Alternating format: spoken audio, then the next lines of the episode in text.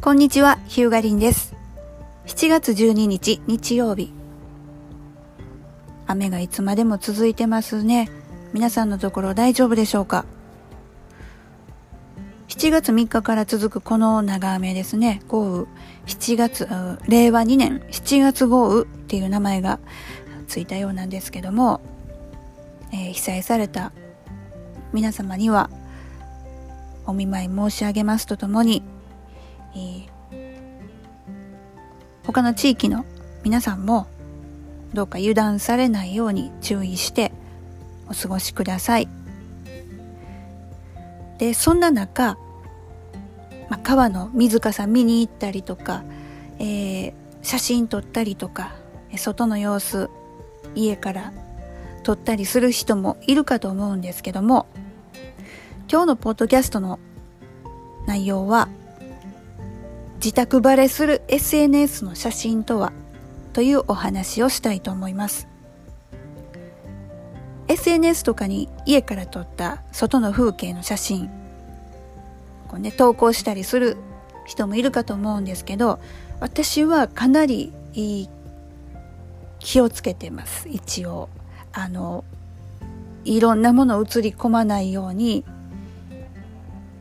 結構気にしてやってますというより極力やらないように心がけてます。でなぜかというと自宅の場所バレることがあるんですよ。でどういう時にバレるかっていうと撮った写真に住所が写り込んでたりとか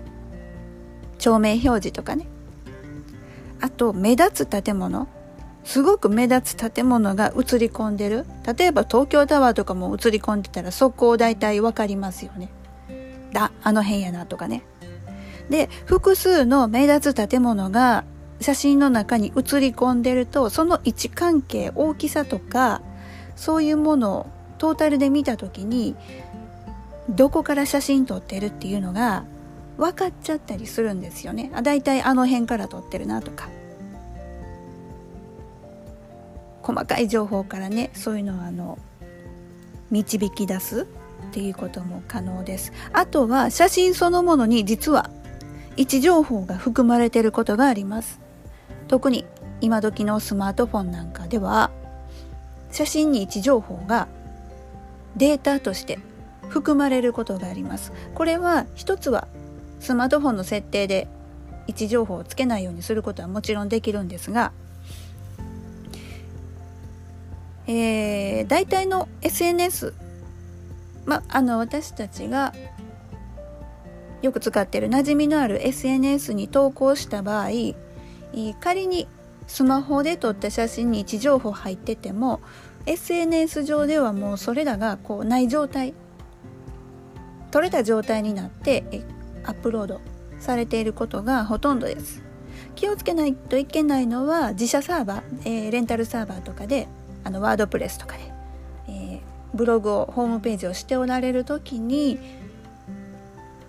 写真に位置情報が含まれてるとそのままサーバーにアップしたらその写真位置情報入ったままなので、えー、これはもう緯度経度で撮影場所を特定されます。まあ、便利っちゃ便利なんですけどね写真に位置情報が残ってたら後々あこう全国どこで撮った写真っていうのがアプリでこう地図上に見れたりとかしていい記念になったりはするんですけど旅行先とかはそれでいいんですが自宅で撮った写真の自宅の位置情報が写真に含まれててそれをまあネット上に公開しちゃうっていうと非常によろしくないかと思うんでまあ、写真には位置情報ついてることもあるっていうのを意識しつつ写真に写り込む住所とか建物とかそういったもので自宅バレちゃうこともあるよっていうのをちょっと気をつけてもらえたらなと思います。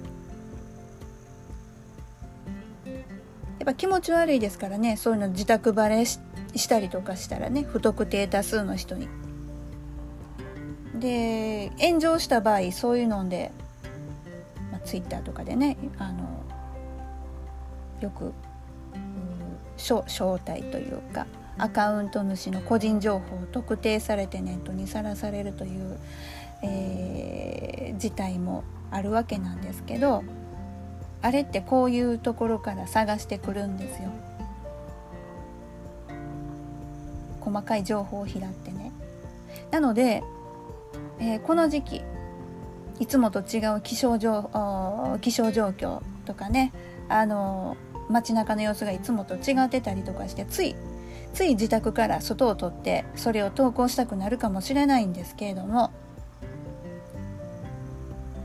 ま、そういう危険性があるよっていうのを少しちょっと頭の片隅に覚えておいてもらえたらなと思います。